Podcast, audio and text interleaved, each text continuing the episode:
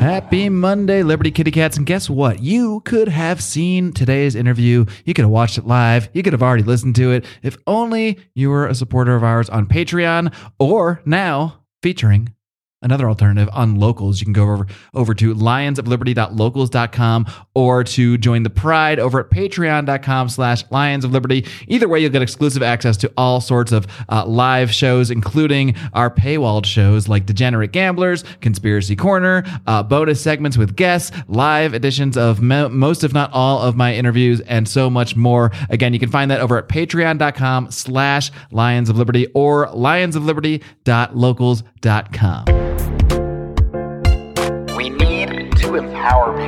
with not just the philosophical tools, but the inspiration to break free from the system.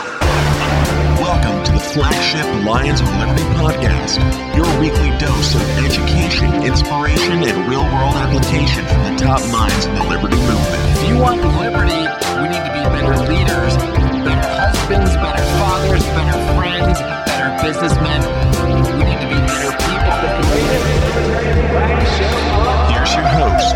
Guide, your shining beacon of liberty, Marc Clair. Live long and live free. All right, kitty cats, I am live here, at least live for our patrons on Patreon and local with a very special guest. He's very special because he is actually the very first guest to ever appear on this program, returning for the very first, well, very first, returning for the third time, actually. Uh, I'm pleased to welcome back Stephan Kinsella. Stephan, are you ready to roar? I'm ready to roar, roar, All right, fantastic. or bark. I'm a poodle. I'm a poodle guy. So how about woof? That I do remember that. I remember the poodle thing from last time. It's all coming back to me now. Yeah, they're in here right now. Let's hope they don't bark. You might Uh, get shit from some people online for being a poodle guy. Not from me. I'm just saying. That's okay. That might hey, be- I have a wife. You know, you know I please my wife. that's that's the only one you got to please, really, when it comes down to it. You don't have to please, please everyone wife. on Twitter or anything Happy like that. Happy wife, happy life. Exactly. A happy libertarian is impossible. So So, Stephan, I just want to start by kind of, uh, I haven't really spoken to you too much since all this COVID stuff started. So I know it's been a while, but uh, I just kind of maybe want to go back maybe 18, 20 months with you and just kind of get, kind of transport yourself back into the mind of Stephan Kinsella, you know, February, March 2020. And when all this kind of COVID stuff started happening, lockdown started coming in. I'm just curious what your mindset was, whether you that's want to. yeah, that's uh, that's interesting. And you know, nowadays everything you say is dangerous because you're going to piss off someone. But I don't really care at this point. Uh, That's why, that's I'll why tell you're here. what my thought was, and I could be wrong in re- reconstructing what I thought, but I'm pretty sure, and I have some people that can vouch for this. So my initial view, like, and I'm vaccinated by the way, so I guess I'm I'm like I'm a turncoat, you but doubted yourself.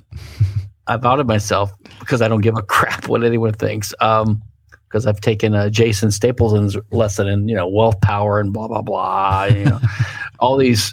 I'm trying to categorize all you people. I can't keep you guys straight. You neo-reactionaries, the anti-political, the political, the post-libertarians, whatever. I was just talking to uh, what's his name, Pete. Pete Q this morning and trying to say, do you have a map to lay out the different types of people that are now? And he's like, no. I'm Someone "That should make like a big, a big diagram, a big flow chart. I know. I know. And I, I guarantee there's some autistic, uh, a prioristic libertarian. Someone's already got right it on their wall as we speak. Actually, Yeah. Yeah, probably. So my my initial take was I, I'm always a, a skeptic of anyone who claims to know more than they know, and I'm, so that means I'm always a skeptic of government authority and bullshit.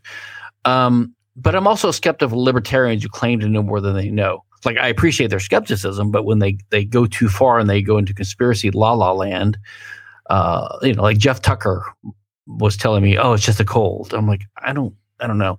But my view is like, I don't, I think it might be, you know, some variation of the flu or whatever the hell. But my thought was, we can't stop it. It's natural and it thins the herd. you know, I'm not trying to be Malthusian, right, or eugenicist, but this is what happens to the human race and any other species over time is there waves of problems they deal with and the strong survive and the genes get better and I, I just didn't see any way to to to stop it. So I just thought, okay, there may be a pandemic coming and it's not going to be good and we should just prepare for it and maybe isolate the the ultra sick the best we can and then eventually the human race will adapt to it and survive and get stronger. I mean, and we will suffer some losses, but there's nothing we can do about it.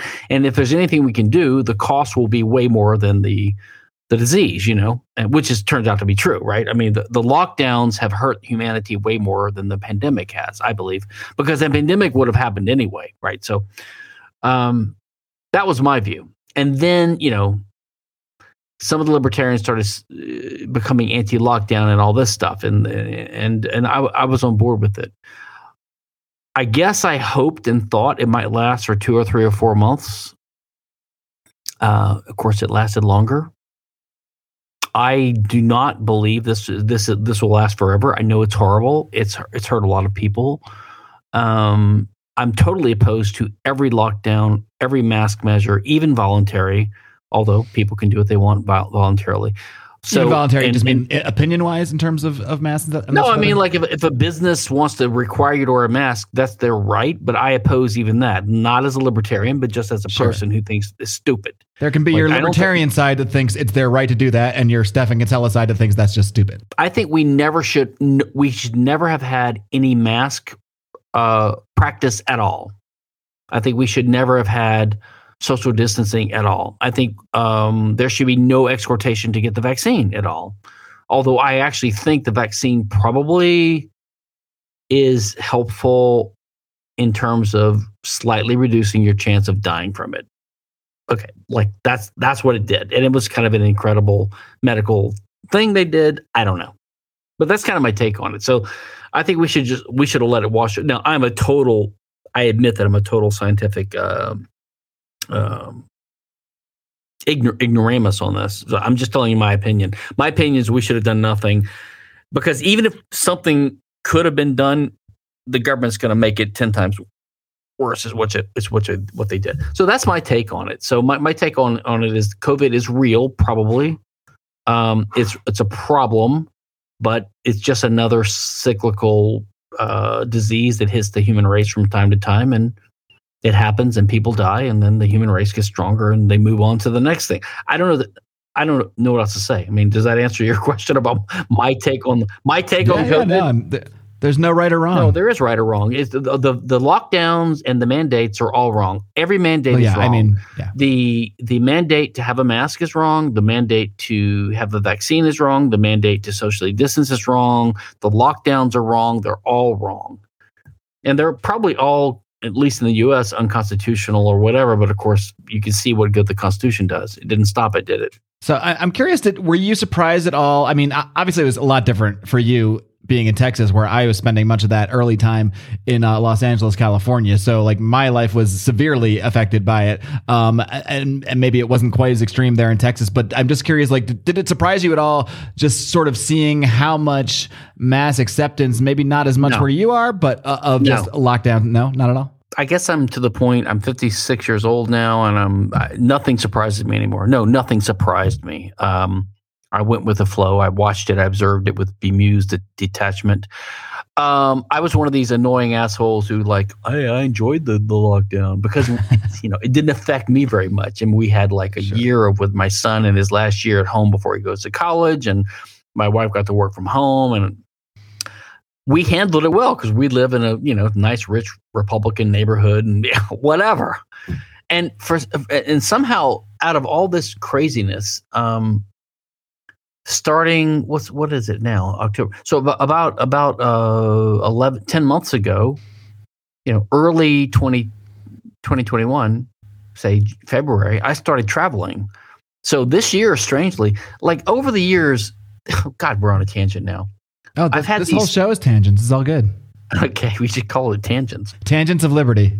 I'll i'll do these um oh i just i just sent my friends this every now and then when i do these like when I subscribe to some service, I'll put a fake name in, like I'll add a doctor to my title or Kinsella the third, or I'll put Hillary as a F head in my, you know, in the in, in the middle.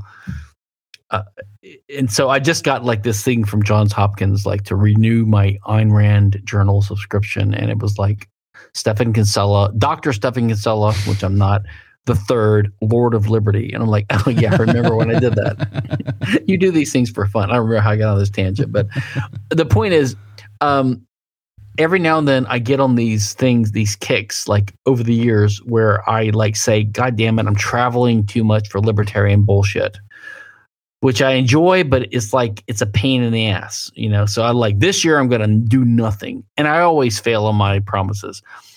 So you would think that the COVID year, at least 2021, would be a year I could fulfill that. But strangely, oddly, 2021, I think I've traveled more than I've ever traveled in my life. I've done maybe a dozen or or or, tw- or 18 trips, two or three international. It's a pain in the ass with COVID, but I've done all these libertarian trips and some other non-libertarian trips, like going to Alaska on a bike ride with some friends, libertarian friends, you know. And it's been like the best year of my life, actually, in a way. Uh, so the last year's been crazy uh, for me but observe like Las Vegas and Alabama for Auburn for Mises and um, uh, California and just everywhere. Uh, Turkey for Hoppe's thing. So the last year, in a way, for me has been crazy. I honestly, next year, 2022, I I'm going to try to stick back to my original curmudgeon We'll thing see. and like We'll just do that. three, just do five things instead of instead of 20. Like, but like in two weeks, I'm going to New York for for Gene Epstein's. Um, oh, this is good. I need to mention this. Anyone here who's listening, because you're going to post this before my event. So the event is November, I think, 15th. It's no, it's Monday, whatever Monday is. Yeah, this will be up like a week before that. Okay, so Monday is Soho Forum. Gene Epstein is having the Soho Forum, and I'm I'm ha- I'm going there to debate Richard Epstein, Oh, the nice. legal theorist, on intellectual property. Excellent. And of course, Gene has gotten a lot of flack from these uh, COVID tarred libertarians who are saying, "Oh, you shouldn't be having the debate in New York because the forum requires a vaccine and blah blah blah." And yeah, it's horrible, but to my mind, he's doing something good. He's like he's persevering despite all this horrible government fascism. I mean, maybe he should move it out of the city and do a traveling roadshow after this. I don't know. But anyway, he's not to be condemned. He's to be commended because, you know, he's trying to he's trying to get something done despite all this bullshit. I like the idea of a Soho Forum traveling roadshow. I can I can get behind that. I do too. And I think maybe people should write Gene and tell him that they would come. Yeah, or invite invite him to your venues and just make it easy. You know, say here's a space. Exactly. Here we can put these dates open, and here's what we can do, and boom. Exactly. I don't think this is a big money making thing. He's doing is a, is a is a is a passion for liberty, and so if he need if he could get some support from other cities, um, and have and, and get committed, you know, people that will come and all this because he's doing it where people that are not vaccinated can come. He should be rewarded for that. So I don't know. It's just my idea. He didn't put me up to this. Um, I'll see him tomorrow. He's coming to Houston for an event, so I'll see him tomorrow and see if he agrees with my. Uh, well, tomorrow will be in the past by the time people hear this. Anyway, I'm rambling big time, so I'm No, totally, that's all good. I enjoy totally rambling. tangential. So Uh, so you did mention Hop there, Hoppe there um, in your travels. I think you did see him at, a recent event. And I, I think you've known um, Hans Herman Hoppe for. yeah, actually, can you see my T-shirt? Can you see my T-shirt? Let me. This is my T-shirt. This is I got this in Bodrum, Turkey. Evolution in Bodrum. Uh, nice. I, I got this in Turkey uh, in September at that conference. Um, every year, Hans Herman Hoppe has a conference um, in Turkey, in Bodrum, Turkey, where his family, his his wife has a hotel, which is where the situs of the conference is. It's called the Property and Freedom Society, propertyandfreedom.org. I run the website, so we put all the speeches up there. We're about to open up a podcast starting from 2006 when we opened this thing up to put all the all the material up online. So yeah, that was then, and that was a great conference. It was uh, it was about half the size of two years ago, like 50 people instead of 100, um, because of COVID. But we we held it last year. It was canceled because of COVID. Are So- there? Re- did you have to like show? Did you have to show essentially a vaccine passport or anything to to enter the country or to not have to quarantine or anything like that? Yes. So it was so like like I said, this year I've traveled about 18 times and they were all domestic except I went to um Oh, they're all domestic except I went to Turkey. I, I was counting Alaska as, as international. Alaska's not international.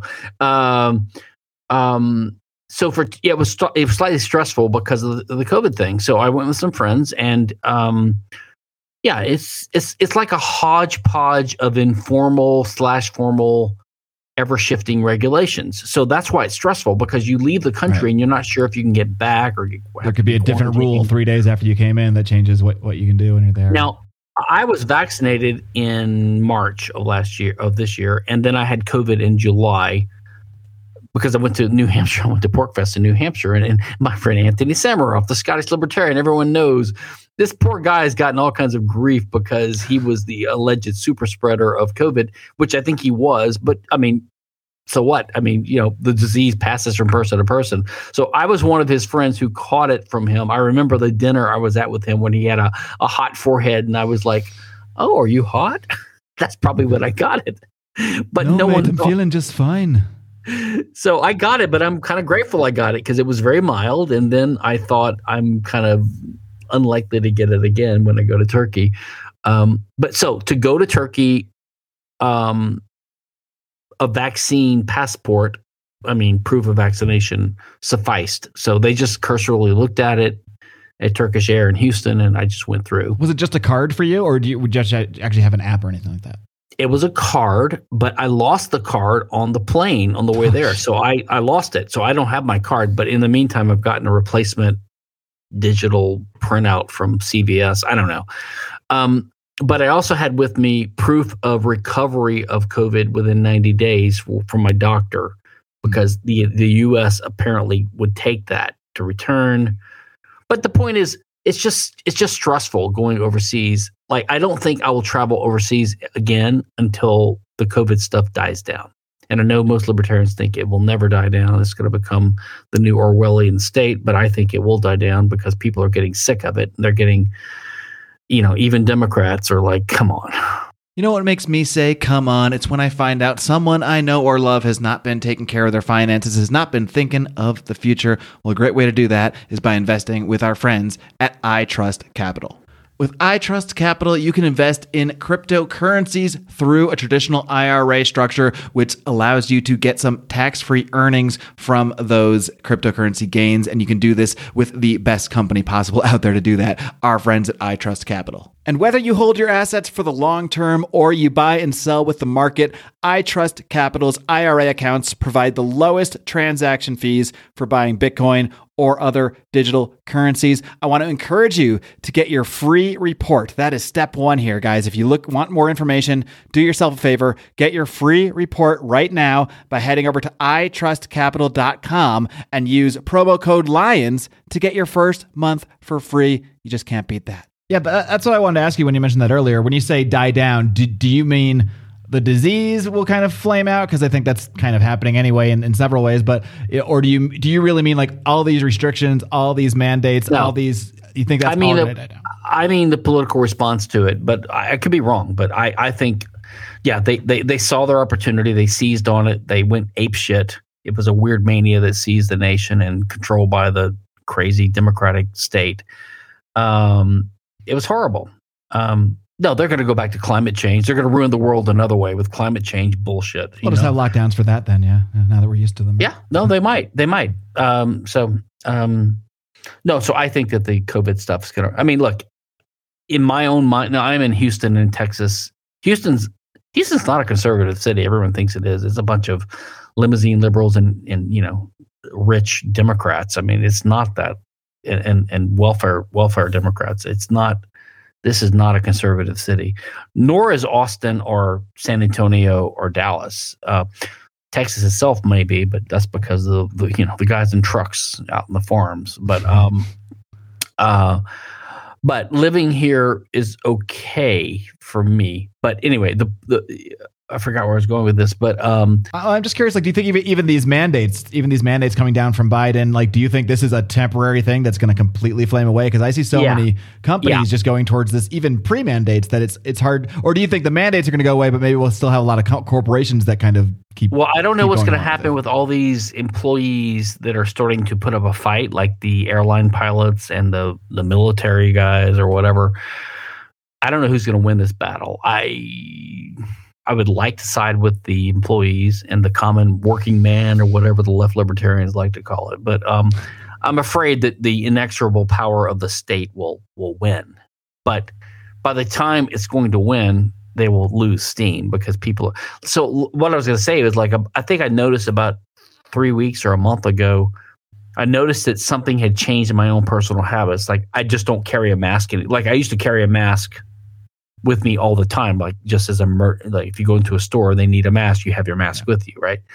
Um, that's that's been for about a year or more. Um, and I noticed about two three weeks ago, I don't have I don't have a mask with me all the time. It happened to me this morning. I went somewhere and I had to borrow a mask from someone to go somewhere.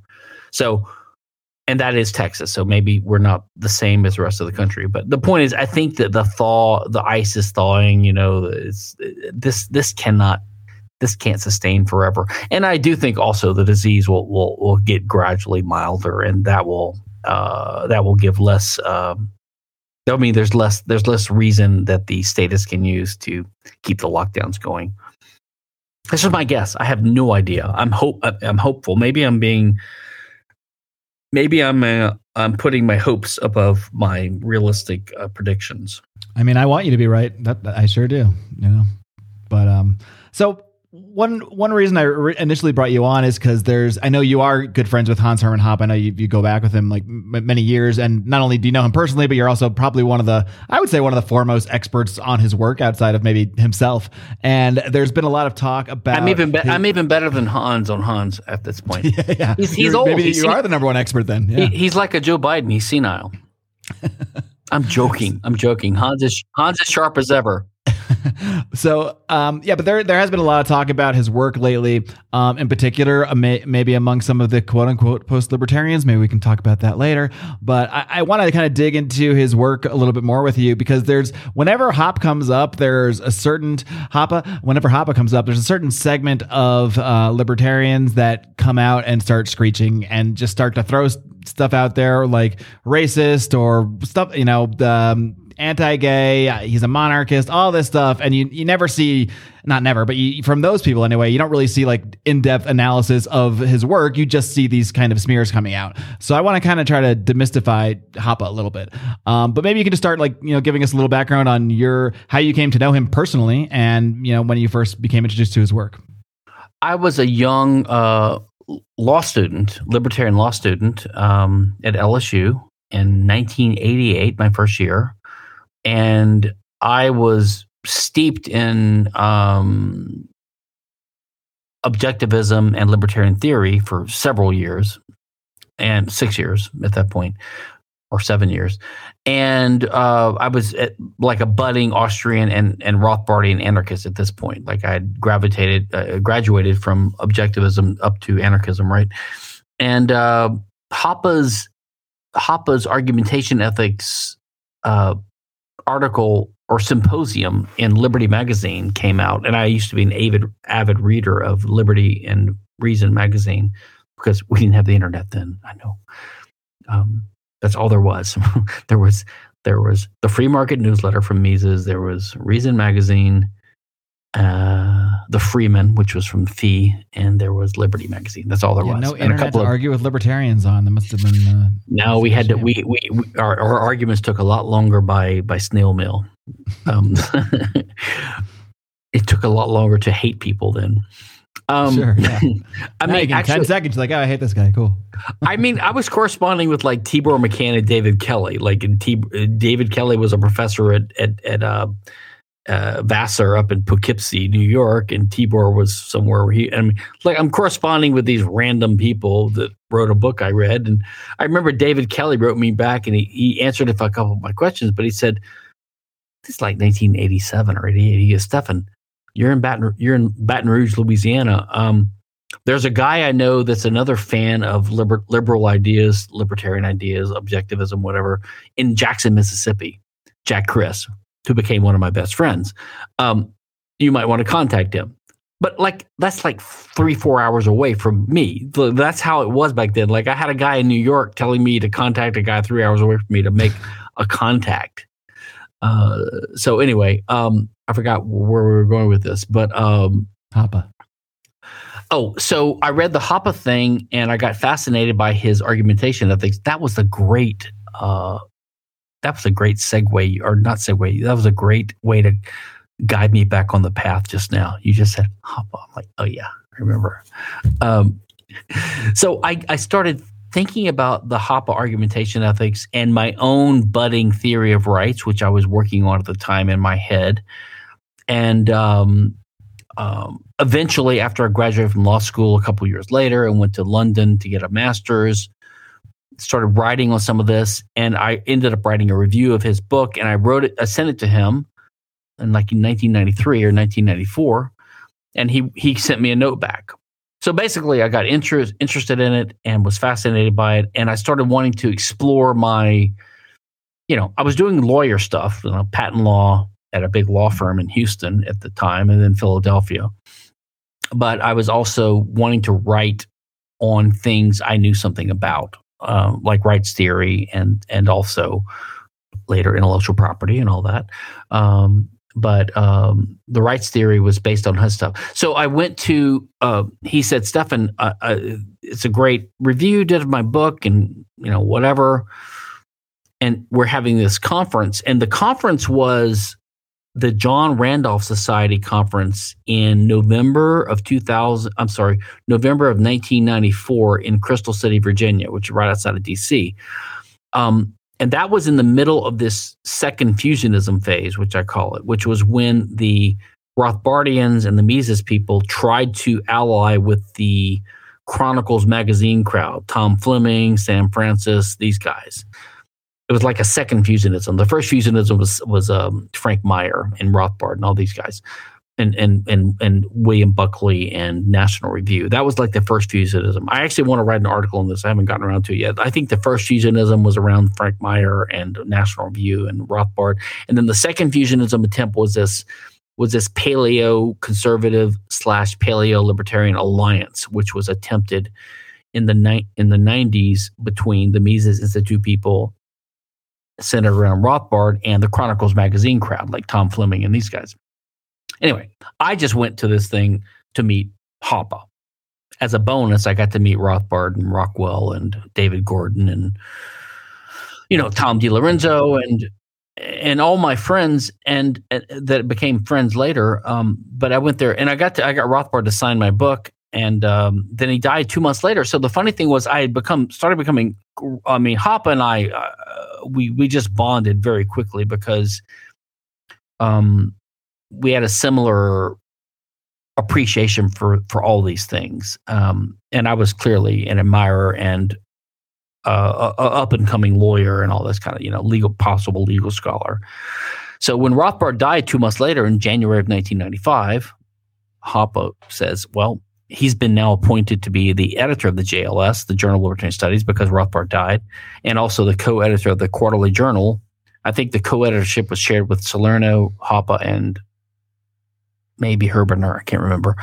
Anyway, so Hans said, Stephan, would you like to be the book review editor for the JLS? Because he trusted me and he knew he needed help, you know. So I said, fine. So I started collaborating with him. on That, but really, what did it for me was like 90, 1996 or maybe it was 95 when he died. The the liberta- the Mises Institute started having these um, these annual conferences in March or in the spring called the Austrian Scholars Conference. It's, it's that's since been disbanded, by the way, and it's now replaced with. It sort of got replaced by two things. One was the Austrian Economics Research Conference, which is more economics based, which is the spring thing now. But they sometimes have a Libertarian Scholars Conference in New York, which is a revival of something that happened in the old days, my understanding. Anyway, the point is, for about 10, 15 years, there was an Austrian Scholars Conference, which was an interdisciplinary conference in Auburn at the Mises Institute. And I would go to every one of those. And for every one of those, I would prepare a talk. And most of those turned into all the papers that are now part of my corpus of my body of work. Um, and over those years, I became closer with Hans. And then after about 10 years, 1995 to about 2005, he uh, he was getting closer to retirement and moving back to his homeland in Austria and Germany. And he married a Turkish woman who has a thing in Turkey. So he decided to start the Property and Freedom Society in 2006, along with people like Yuri Maltsev and me and Guido Hülsmann and um, uh, Tom DiLorenzo. And so the first meeting was 2006. It's been going on ever since that's that's a, a, compressed version of my history with all this, uh, and I've become closer and closer friends. And it, you know, I've never been more of an admirer of Hans, but never less. Of, I mean, I'm just a, a, constant admirer of Hans's genius and body of work. Uh, which is so broad. I mean, because I see so many people that admire Hans for reasons that were not the ones that attracted me to him, which is his first two books on theory. Uh, I mean, people are interested in him now because of his democracy, because of his social critiques, his um, um, his "What Must Be Done" article, which has been getting a lot of play lately. So I find it fascinating how how widespread the appeal of of Hoppe's ideas are to different segments of our libertarian um, community. One thing that comes up a lot, and this I think this comes mostly from Democracy, the God That Failed, although he never actually says this at all. But people say, well, Hoppe is a monarchist. Now, he talks about monarchy a lot in that book, and he compares democracy to monarchy and suggests that monarchy would be preferable. But he, he actually is pretty thorough in saying that he's not a monarchist. But maybe you can just expand expand on that idea on on on what he goes into more specifically in terms of monarchies and and why he sees monarchies as possibly or not possibly like definitely being preferable to democracies yeah, uh, every now and then someone says, "What do you disagree with Hans on?" And and um, I can find a couple quibbles, you know, a couple footnotes in a paper with Guido Hülsmann or something, you know, about how you how you how you allocate your your money or something like that. But um, one thing I, I don't, I might not completely agree with Hans on. Well, so Hans is mischaracterized as being a monarchist, and he states explicitly he's not a monarchist he's not a monarchist because he's an anarchist, Rothbardian libertarian. So his ultimate goal is uh, libertarianism. What he says is that there's a common misconception among the West and even among liberals and even among libertarians and even among the radical ones like Mises and Rothbard who have a sort of soft spot for the American founding fathers and the revolution and democracy as some kind of progress from the pre 1917 uh, pre World War One realm, right, of monarchies. And what Hans points out is that not so fast. Um, the move from monarchy to democracy was not an unalloyed good. It wasn't. It wasn't unambiguously progress, and I agree completely with Hans on this. Um, where I think I might slightly disagree is what Hans might say is that democracy, I'm sorry, he, he might say that monarchy is superior to democracy, like in every way. So, like if you had to choose A versus B, you would choose this. Um, and I might agree that like a Liechtenstein model would be superior to Western large mass democratic states. Um, but I, what I would say is that, and I think what Hans would agree if he was pushed is that um, given that anarchy and the private law society, which is his term for for anarchy and libertarianism, given that that's our ideal, um, you could argue that monarchy is superior to democracy in many respects, if not most respects, but not in every respect. I mean, they're both imperfect, so you can't expect them to both. So not there's a, there's a, a smooth continuum from uh, ancient regimes to monarchy to de- to democracy like like it's always worse. I mean, there are some things about democracy that are probably better than under monarchy. But you know, if you ask me as a practical matter, what what what would I choose to live under? A Liechtenstein, like a world of ten thousand Liechtensteins, or a world of you know seventeen Americas? You know, I think probably ten thousand Liechtensteins would be way better but not better in every way. But the thing is, if it's not better in every way, there's ten thousand, so you could just move from right. Know, that that's kind of the idea. You could just move from one to the other. So that would be what would make them better too. The the threat of exit and competition and all this. Yeah, maybe you don't have as much voice in a monarchy, but if we have exit and you can go to whichever one you want, that kind of will naturally you know make things at least you know of course better than if you didn't have that. And not only that, the nature of monarchy is that the monarch is visible and there's a distinction between the monarch and the leader and the people. So the people know who to go after if there's something goes bad. Uh, so the monarch can only tax the people so much and has to demonstrate some kind of benefits. And you know if he's horrible he can be killed. I mean hans tells a story about you know at least in a monarchy on occasion you can have a good monarch but you can never have a good democratic state. You, it's the nature of it, it's going to select the worst people. But on occasion, like you know, an emperor or a monarch might have a, a genius, benevolent son. You know, on occasion, Mhm. he even tells a story like one of his friends was being robbed at at an ATM in some year some European town, and the, at two a, two a.m. You know, after everybody's drunk after going to the bars, and some some robber robs him of his four hundred euros he's getting from the ATM. And the guy's like, "Dude, you're taking my money. I can't even get home." And so the so the robber gave him 20, 20 bucks back or twenty euros back, so he can get a cab. So like, he had a nice robber. So on occasion, you might get a nice robber. Like the nice private private criminals are horrible, yes, but on occasion they might have some ounce of decency to them. Right. But They you don't give you a bus ticket home or, or something. like Yeah, they might give you a bus ticket home, but you don't get that with the administrative state. They have mm. no no soul, no personality, And no at- At the compassion. end, in, in democracy, like like in this, especially in our giant democracy with just layers and layers and layers of it, there's really no one accountable. Is the thing. Like even the Correct. politician is there for a brief time and he's gone and, and he's never Yeah. held accountable for anything.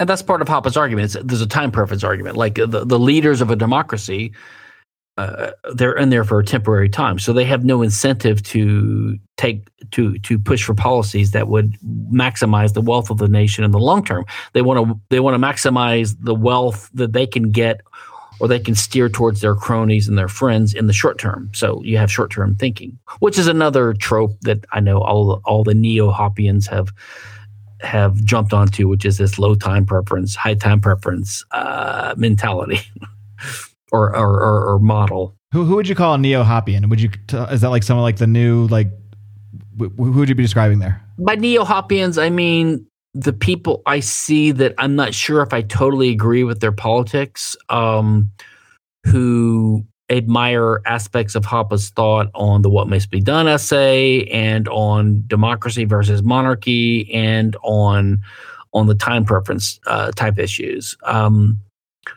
um, I think a lot of those guys are are Hoppians too. Like they've read maybe his earlier stuff, but I think a lot of them have not. Like a lot of them have read the democracy stuff and the the the monarchy stuff and the anti uh, and the cultural stuff. That's pretty much Um, what I've read too. Yeah, I mean, Correct. So a lot of people have not read his like his hardcore praxeology, his rights theory, his his the stuff that's in his two big books, uh, a theory of socialism and capitalism, 1989, I believe, and and the follow up book, um, um, of, uh, the economics and ethics of private property. Getting that right, uh, 1993. So those are the, his two big foundational works. He has others too, but those are the two big foundational works where he he extends Mises on praxeology, Rothbard on politics, and that's what blew my mind. But you know, I'm an old timer. I didn't, you know, I'm like one of these guys. Like everyone loves Ron Paul, and I'm like, okay, I have no problem with Ron Paul. I'm going to his thing in December. Um, December, whatever it is, uh, here, third, fourth, uh, here in outside of Houston in Lake Jackson. But I didn't come into Liberty through Ron Paul, so and I didn't. I've never learned anything from Ron Paul, really, to be honest. Sure. So he's great as a politician, but you know he's not my mojo because I'm just a different generation. Um, and the same thing I think with these. So there's later generations of libertarians who've learned things about Hoppe. I mean, you know, you have the meme generation, like people with the helicopters and the Pinochet stuff and the, uh, you know, and sometimes it goes too far. You have this, even the snake stuff, which look, I was just in Turkey. I was just, I was just, I'm 50, 55, 56. what's, what's the snake? What's the snake one? I know the helicopter thing. So the snake one, I like I said, I didn't know this, and so I'm I'm I'm in. I'm, I'm think I was in Aphrodisias, which is this old ancient city, on a side tour with my brother-in-law Tommy Turner, who came with me, but also along with me was Juan Carpio, who's a good libertarian Austrian buddy of mine from Ecuador, and Greg Dabrowski, this Polish young Polish guy, and his dad Dobrin, who's uh, Bogdan. I'm sorry, who's an archaeologist. And uh, anyway, so we had a, a good group of guys there. We were having fun, but it was a, it was the 35 year old Greg, and oh, Greg Morin was there too. My friend Greg Morin, but eh, Greg Dabrowski was there, and he's 35, and Juan's 45, and we three were walking. Like there's just rocks everywhere and fossils, or not fossils, but like ruins. And one of them said something about snake. and like, of course, I'm the old guy. oh, I have like, seen this meme. and I was like, "What's that about?" And they're like, "He said, he said, don't step on Snick." And I'm like, "What?" Like, I had no idea what they're talking about. Right? They're I'm they're trying to do meme talk, and it's above the old guy's head. So they finally explained that uh, Snick means snake. Don't step on snake. It's sort of like the Gadsden flag. I guess don't tread on me. I don't know, something like that. Yeah. But there's another snake meme that somehow morphed into this like this Pepe the Frog kind of bullshit. So you have this weird alt right stuff too, in this kind of post libertarian. And I don't mean to say all the post libertarians are like this, but some people that were libertarians that became like Chris Cantwell, these types, uh, these kind of Oh, okay. these racialist types who like uh I would certainly separate like Chris Cantwell, Cantwell from like you know Correct. the more the Correct. more current Correct. post Correct. libertarian types. yeah, I'm just saying people that like literally were they're post libertarian in the sense that they were libertarian and now they've moved on to something else. I don't know. I don't know how to characterize Do you them. think that is why? Is that where like the the part where people will act like Hoppe's um, theories or or what have you are racist because some people like a Chris Cantwell will actually maybe take those theories and then spin them in this way where maybe they they actually are racist. So then they might take it and say, well, I'd like to build a racist community or something like that. I mean, how does that get get so? my pers- I mean, my personal view is there may be a few a few minds that do that, but they're just really stupid people. Like if you have to really stupid to really just be deceived by this and to like, oh, Hoppe is racist because there's a meme out there that's, you know, whatever. I think that's a, a trivial fraction of it. I think the rest of it is active, uh, active dishonesty uh, on the part of either um, the same old respectable Cato minarchist, you know, establishment. I think it was actually the mo- most recently a Cato guy that I, I saw literally just saying that Hoppe is racist. Yeah, of course, I of course. I don't want to name names Yeah. if I don't know for sure, but it was definitely someone from Cato. Yeah. By the way, I I will always name names now. I, I don't. This, this Well, just because in case I'm wrong, in case I no, case I, get you it. know. I understand being being cautious, but I, you know, I, I I've I've come to think that so like there's something to the Jason Stapleton guy. These guys that say that you know the way to freedom is wealth. Like I don't agree with everything all these guys say because they all have this proactivist. Pre, they all like it, when you see the debates between uh, Angela McArdle and this other guy, and uh, it was on your show. I just was watching it. yeah. Matt, Matt, I was with Matt Erickson. Yeah, Yeah, Erickson and uh, Dave Smith and um, who's the other guy? he did Um, one with Jason with Jason as Jason. well. That you might have, might have Like- seen, yeah. every one of them has nuggets of things that I agree with. By and large, I side with Dave Smith and Angela. By and large, but they all of them have this presupposition of activism, like like what's the best way to achieve liberty? Like that's what they all think ultimately. But it's like, well, wh- why do we like? Let's maybe we need to do do a meta thing and go back a level and see whether that's really like that's not why I'm a libertarian. It never was. I mean, mm-hmm. I agree with Jason that if you have more wealth and power, that it it enhances your own freedom, and that's probably what you should do if you want to have a direct consequence. But then he says, "But I want to help other people do it." I was like, "Well, that's what does that even like?" I could see building your own wealth, but what do you mean you want to help other people do it? Like, is it a business? Is it so like something shady about it, or I don't get it. Do you mean what do you mean by shady? I have to I have to push back a little bit there because I, I do I do know these people very well. So, uh, do you mean shady like you think it's a there's a scam element of it, or what are you, what are you trying to say? Maybe, maybe I, I I don't know. I don't know what he means by. If you just said my goal in life is to increase my own wealth and power, and that's all I care about. The rest of the humanity can go to hell in a handbasket. Although he said, you know, I care about other people. That's fine. But if you say, okay, but the way to help them is to help them gain wealth and power, it's like okay, but like if he's criticizing uh Dave Smith for saying if he's saying that mere words don't help other people get their liberty, right? Which is true. Like mere messaging doesn't help people get their liberty. Merely running a candidate for president in the election, you know, on the LP ticket doesn't help people get liberty. Um, if he's criticizing them for saying it doesn't result in other people getting liberty, and the only way to actually get liberty is to get wealth, okay, that that might, that might be right. But all that means is that's what you do. But then if you say, so so I want to get liberty. I want to get wealth in my own life, but I also want to help other people. Then I'm wondering, okay, what does that mean? Like, how are you helping them? Like, do they have to buy into your? Like, I keep hearing this thing about independent revenue source, which I think is complete.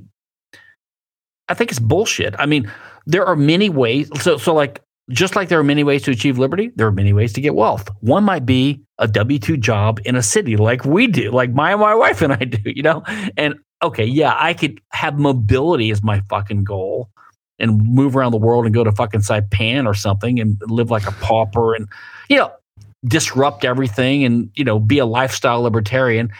That's not the way everyone's got to do it. You have to have this broad ecumenical view. There's lots of ways to do things. So when you say I want to help people do it, I start wondering, okay, when's the infinite banking concept bullshit going to come out? When's the when's the product I don't know. Is he rolling? Is he trying to sell people?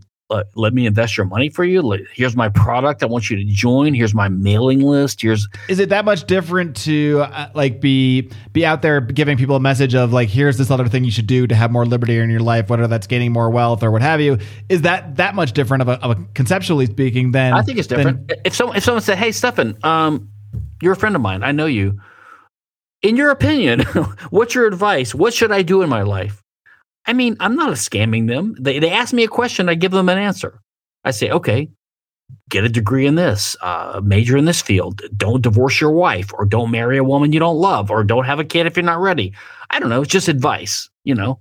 because one thing that I, I've seen in the last because in the last like maybe year and a half is the, like I agree, I would agree with you that there's like not everybody wants to do things the same way. So for some people, like you know having mobile income and and maybe multiple sources of income and being able to be a digital nomad, that's like a higher value than perhaps the they stay built. That's right. fine. That's fine. But but don't but don't- but don't pretend that it comes with no cost. I mean, Sure. moving to Saipan. I mean, I was hearing one of these libertards on on on on the thing the other day. He he was in Saipan, but now he's in Austin. I'm like, okay, so you moved all the way to Saipan to avoid income taxes. Probably didn't have enough income that these 90% discount made a difference. I don't know, but now he's in Texas. Okay, that's fine. But Texas is part of the US and you got to pay your taxes again. So it's like just going back and forth. All these libertarians are always desperately seeking for something and they're not always clear about what it is. What I was telling Pete and some, I, I- think it'd be helpful if people would just be explicit and clear about the presuppositions of what they're talking about. Like, if you have an activist presupposition, just state it and see if everyone agrees. Don't just take it for granted because that's question begging. Uh, so if you assume that, well, the best way to achieve liberty is this, like, well, wait a minute. What do you mean? Is my goal to achieve liberty? I mean, my goal as a libertarian is to live a moral life and to understand things and to advance scholarship. I'm sorry if that's not good enough for the libertards who think that you, the activist types who think that uh, you know I'm not marching at a pro gun rally in downtown Houston on a Saturday afternoon when I could you know be sitting in my hot tub and enjoying myself. I mean, you know, okay, I'd I'm rather not- be in the hot tub too. Yeah. uh, but the, but the point is, it's like they think that the presupposition is that, like even this Angela McArdle uh, debate with uh, Erickson, they both had these unstated presuppositions, but they shared some too, which they didn't want to identify that they shared.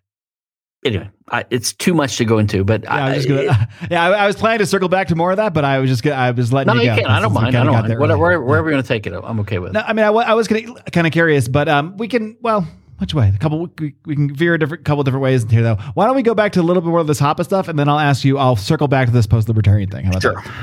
Because I do want to kind of get your thoughts on where like. I, where does the re come? Where, where does like the the this whenever Hoppe comes up, like whether it's someone from Cato, they'll say, "Oh, the racist Hoppe." Oh, yeah, yeah, yeah, yeah, yeah. We- we did get off track. Yeah. it was. Uh, you know oh, what? yeah. You say name names. It was an it was an Alex Nowrasteh tweet. There you go. I, I know it was now. we we got off that. Yeah. Um. So my view is so it's like the people that hate him and make these. They, they think that he's racist or the, the I don't know, uh, paleos or anarchists or, or libertarians or Mises people. I think the people that actually believe that are very very small in number because you, it's just not true, and you have to be a retard to believe that. I mean, so the people that really say that, I think they're the like I said, the respectable types. And my view is that there's this. First of all, there's always a personality thing. I always find it helpful, and I always enjoy like when I, I see movies or I meet friends from another country, and I get the perspective on the U.S. that's not from from the inside because we get really myopic and self-centered because we're the biggest in the world and we're the most important. And that's another thing I hate about the libertarian movement is so American fucking centric. And um, this leads us to founder worship and the fucking Constitution worship and the goddamn Cato people. All these idiots putting the Liberty Bell and the Statue of Liberty and all these symbols of the American Revolution as if they're represent and the Constitution, even worse, the Constitution as representative of liberty. It's like, God damn it, get off this li- American bullshit. Sure, they, they represent the American myth of liberty, but they don't really represent any kind of libertarian or Austro framework for anything. The American myth of liberty, I appreciate. I understand why we, we became the home to it. There's a there's a connection with the the Lockeans and the, the levelers and the pre the pre British. Uh, I understand that, but you know, they're conflating, you know, they, they're buying into the fucking propaganda. I mean, you know, the, the, the Constitution was a coup by the elite property classes, the white males who wanted to divert the tax revenues from Britain to themselves, right? they succeeded. Congratulations. To do it, they had to, they had to use all these patriotic images. I just heard this funny black comedian guy. He was talking about the the the, the the the national anthem, and he's like, it's not catchy, and it's the same songs the Brits use. It should be change the words. You know, if you want people to be more patriotic, change the goddamn song. of course, you know the Trumpers will go crazy if you say that. Give us "Born in the USA" or something. Come so on. anyway, what I think is is I think there's a bit of personal stuff from the old days of the movement, which permeates everything to this day, and like I said, people on the outside get mystified by this. Like people in Brazil and other countries are like, why are the Why is Group A and Group B hate each other in America? Because we look to America as like the beacon of liberty or whatever. In terms of the, I don't mean the country itself, but I mean uh, the libertarian groups that are here. Like they don't understand it, and I kind of like think, yeah, if you don't understand it, maybe. Maybe you're right that like these differences are petty and trivial, and I do think they'll die out over time. But I think because the libertarian movement is so young, like I think it only started in the 60s with Ayn Rand, basically, and Milton Friedman, and then, then Rothbard and Mises and Leonard Read and the foundation. All so that was the, the genesis of it.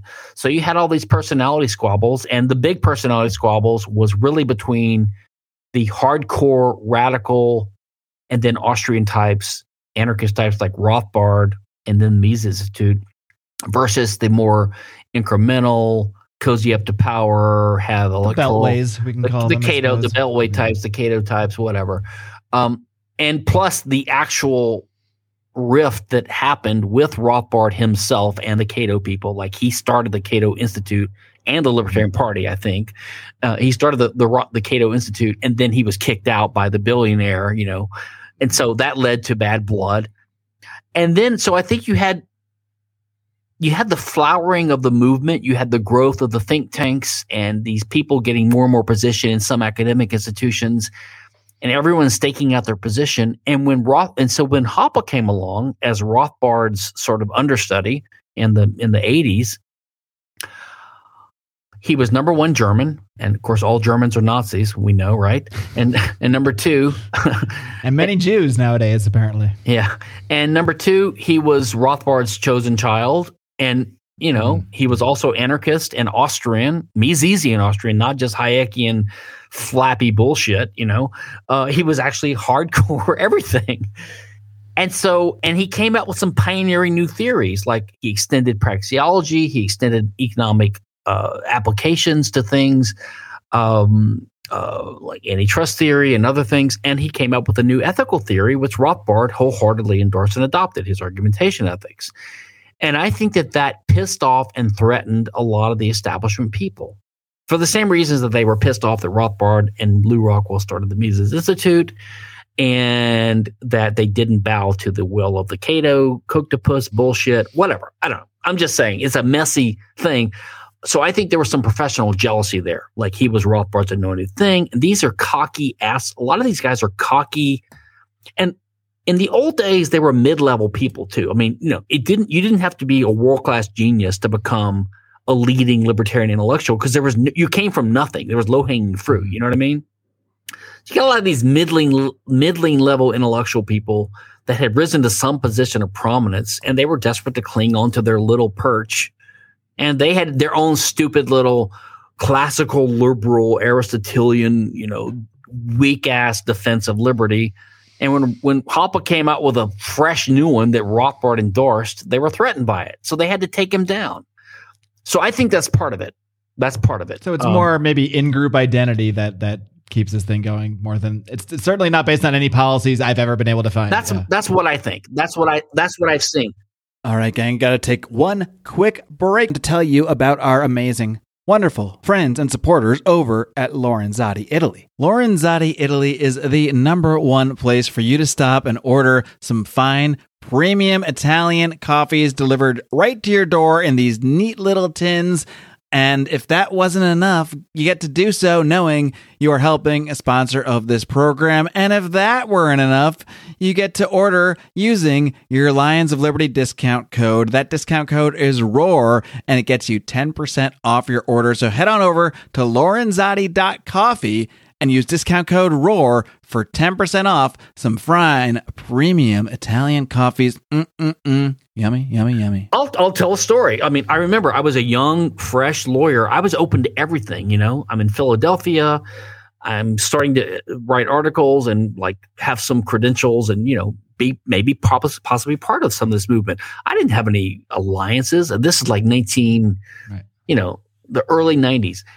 So I remember I I actually got a job offer from Cato uh, in 1998 or 1999 from Roger Pilon, who's a brilliant philosopher lawyer there, although he supported the Iraq war and all that kind of crap. So, yeah, being an anarchist doesn't really help sometimes, does it? Uh, but I remember I, I, I, I called him because because um, Hoppe had written his argumentation ethics ideas based in part upon the the discourse ethics ideas of his PhD professor Jürgen Habermas, who's like a world famous philosopher in Europe. He's a lefty and he's he's all over the map, but he had this interesting idea about how you justify norms through discourse ethics. And Hoppe took that, pared it down, combined it with Austrian economics insights and radical Rothbardian um, political insights, and came up with a fresh defense of libertarianism. Okay, fine. Maybe you like it, maybe you don't, but it's not a horrible thing to try to do, right?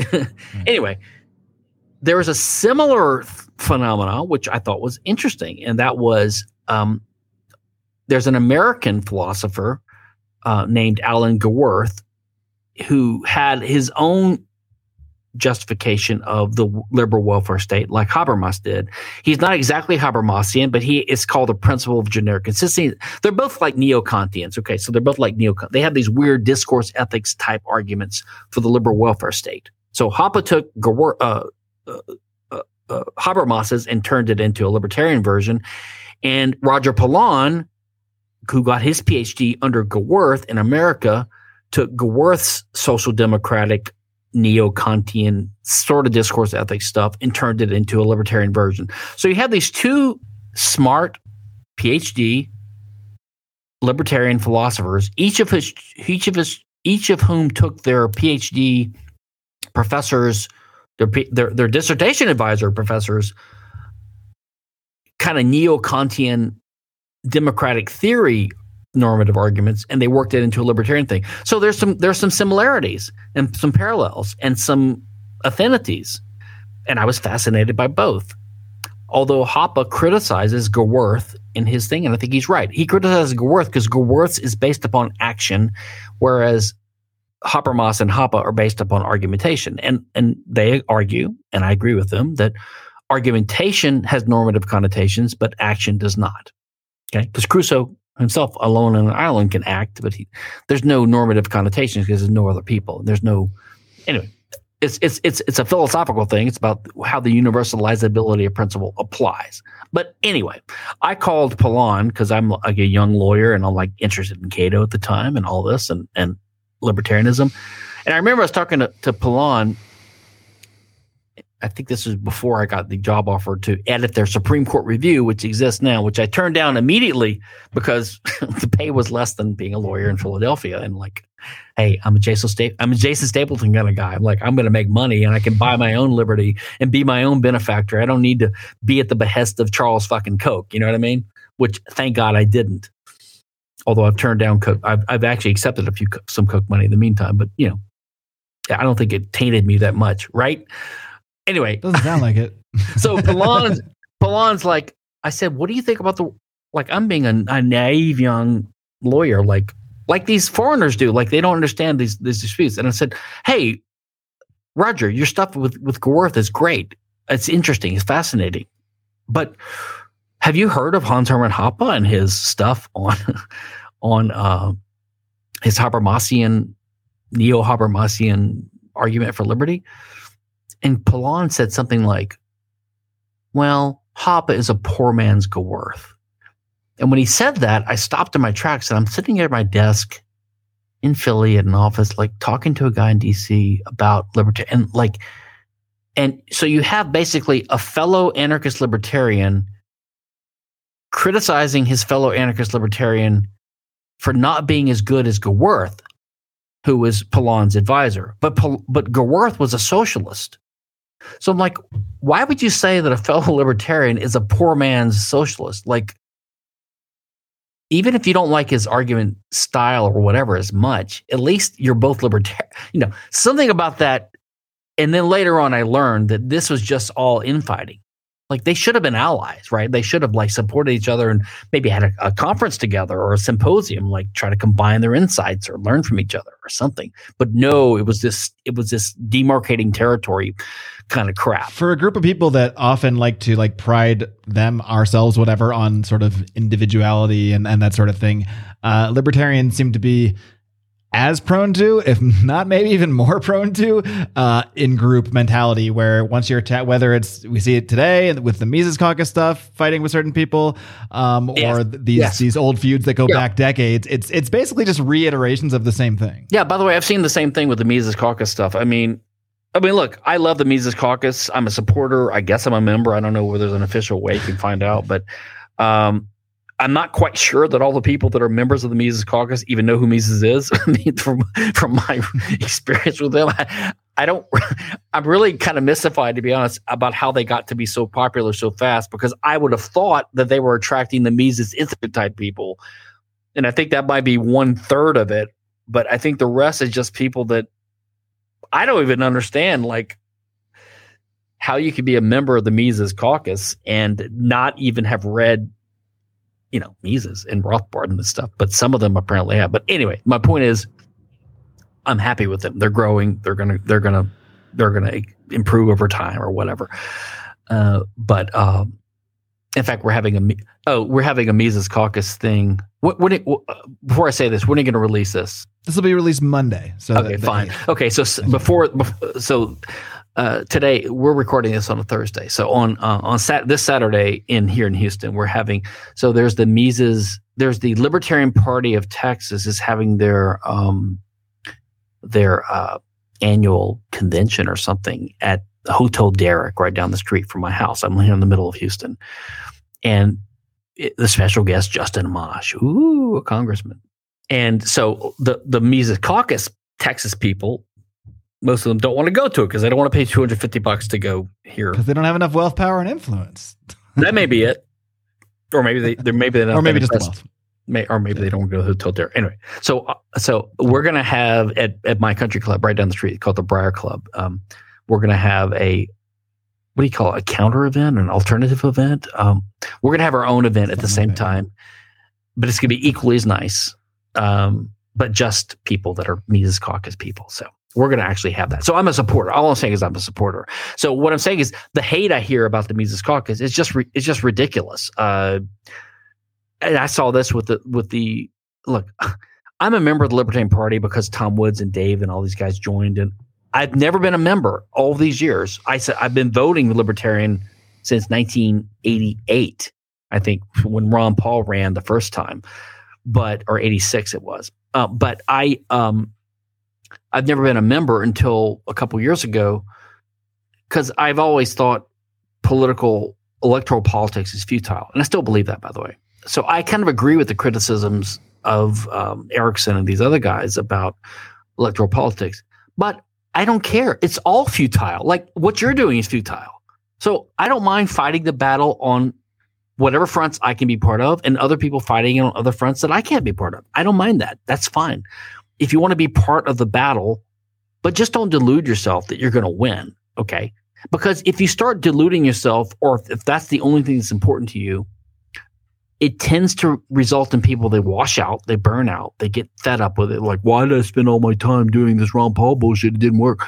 Like, hmm. because there, if you talk about short term, short time preference, that's high time preference. It's like you got to have a longer view and you got to have empathy for other people. So you do it for other reasons. Um, anyway, that's my own take on it. Um, but the point is, this Libertarian National Committee thing when Caryn Ann Harlos got ejected, which I think is a disgrace. I know her. I like her. She's amazing. And all these people that hate her, every single one of them, I think, should burn in hell. I mean, I don't believe in that, but you know, they're just completely immoral sellouts with no principles, no integrity. It's complete crap. That's my opinion. I mean, Okay. it, it's something sad to see people uh, conniving and scheming behind and doing sort of dastardly things to take control of a party that has no power whatsoever. Correct. So I, I I hope Angela McArdle sw- wins in Reno in, uh, next year, and they sweep, and all these uh, these moderate, you know, toe tipping, you know, finger in the wind, feckless, petty power assholes are gone. That's what I hope. But it's only because I don't think it really matters because I think LP still won't matter. But if we're gonna have you hope for it in the way of just like a fun show to watch. Like you'd rather see these guys win and maybe you no, know, I, I, I, I hope for it as a matter of small justice, and also because um, the reason I joined about three years ago when Tom and and Dave and all these guys did, I thought to myself, look, we had a whole summit on this very podcast. I've been Uh, I've been telling people for 15 years, like, because every normal person you meet says, "Hey, Kinsella, aren't you a libertarian?" I'm like, and they think that means Libertarian Party. I'm like, I was always doing this thing where, well, I'm not a member of the Libertarian Party. I'm not a capital L Libertarian, but I'm a small. Like, I got sick of. I'm like, I thought, you know what? These are my people. They're calling themselves Libertarian.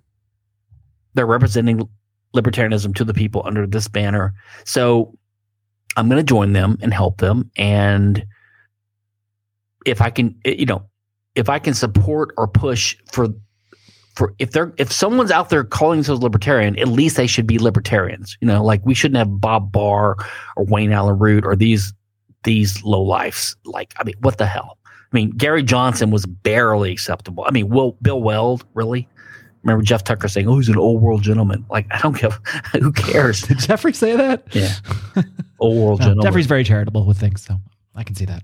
That's not. That's not, One- chari- that's not charitable. did wanna- that's, that's not charitable. Well, yeah, more than yeah, yeah. It's, it's just Anyway, it's not like a- so so I'm what I'm saying is what I'm saying is um, the, the the Mises Caucus people. So when they had that that that that coup attempt in New Hampshire, it was obviously a coup attempt, and it was because these establishment types hate the Mises Caucus. Now, why do they hate them? I think it's just because of the name Mises, and they think it's got something to do with the Mises Institute, and of course they're all racist, right? So I think it's something like Right. that. it leads back to the same thing. Well, Mises and you know Lew Rockwell to to Yeah. Rothbard to Hoppe and everyone's Yeah. racist. So. And so, w- what I've come down to in my own life is like, I think this is one good thing about having independent financial independence, which I have.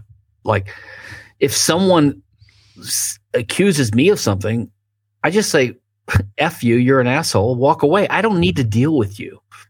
I don't care if you exclude me from your country club. Fine. Or from whatever your circles are. Fine.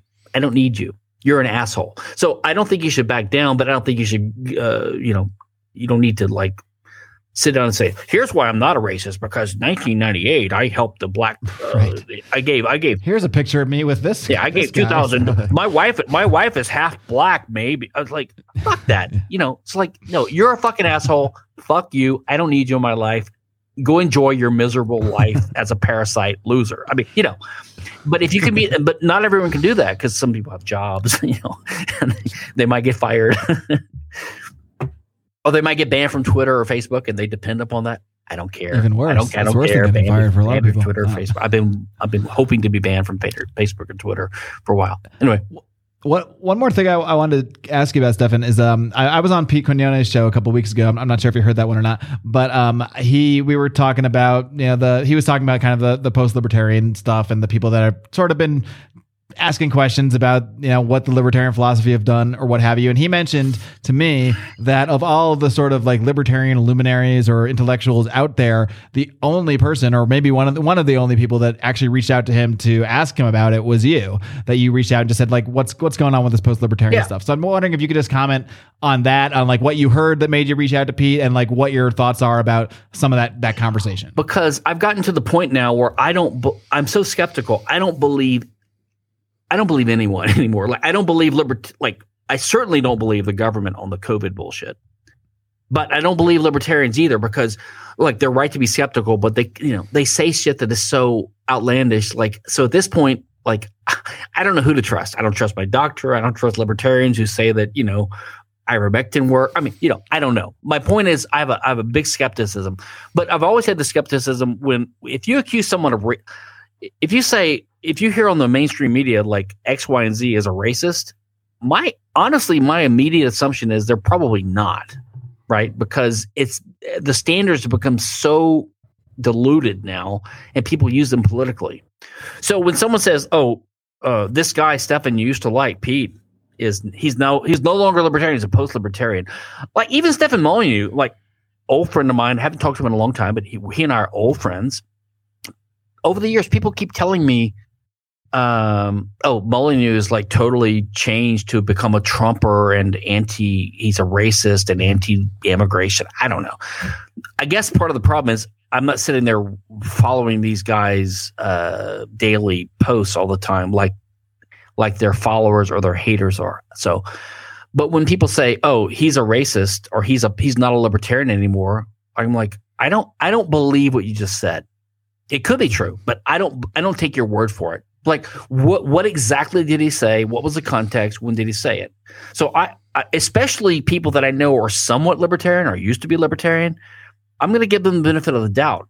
I'm not going to assume that they're not libertarian anymore just because someone who now hates them for some petty reason says. So yeah, so I just asked Pete. I said, like, I heard about this post libertarian. Are you? And and we may, we may have a talk about that. I just talked to him this morning about it a little bit uh, on on direct messaging. So uh, I'm curious to see what he thinks and what he says. And I've heard a little bit of the smatterings from these um, the debates that I just told you about this morning that I listened to in the last couple days because I'm just kind of curious. I'm getting curious. I mean, I always I'm always curious about the neo reactionary stuff, the uh, post libertarian stuff, uh, the Curtis Yarvin stuff.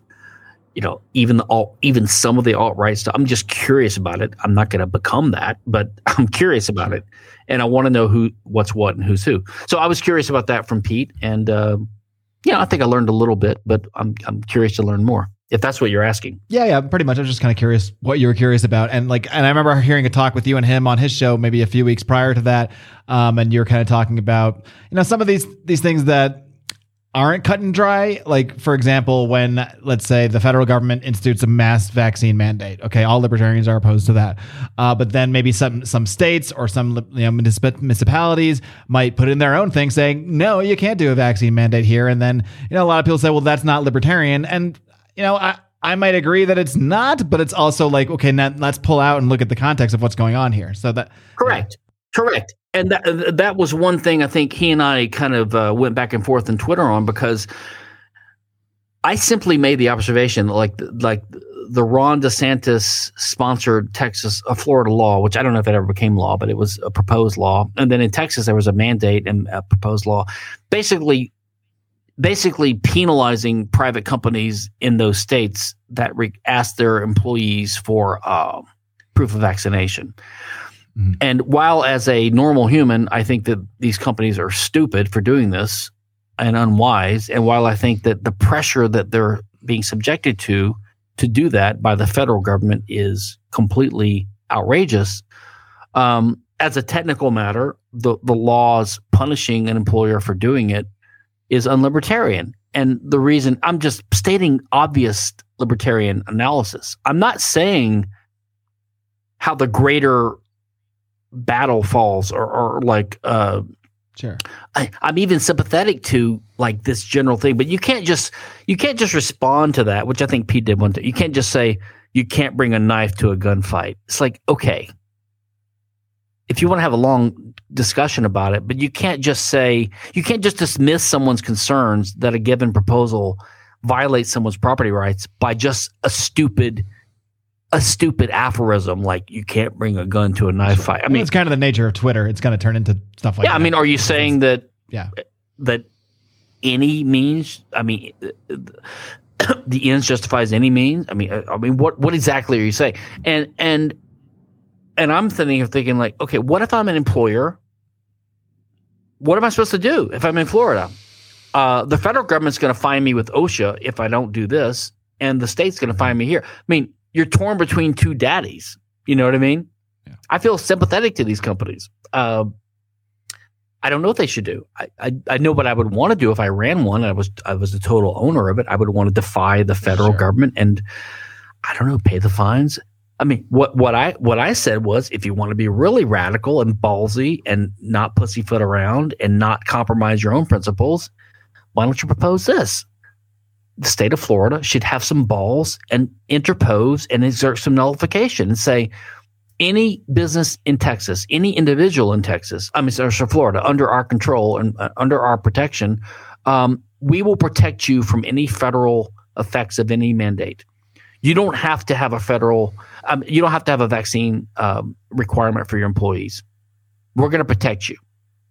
Okay, that would be ballsy. That would take some effort. That might fail, but it would at least be something worth trying, and would be totally unobjectionable from a from a decentralist libertarian point of view because it wouldn't violate the rights of any employer and it would possibly help them protect them against the feds. But don't make the states the, the enemies of the feds. But again, I understand that you could have a debate like some libertarians think, fuck it, this is such a big issue.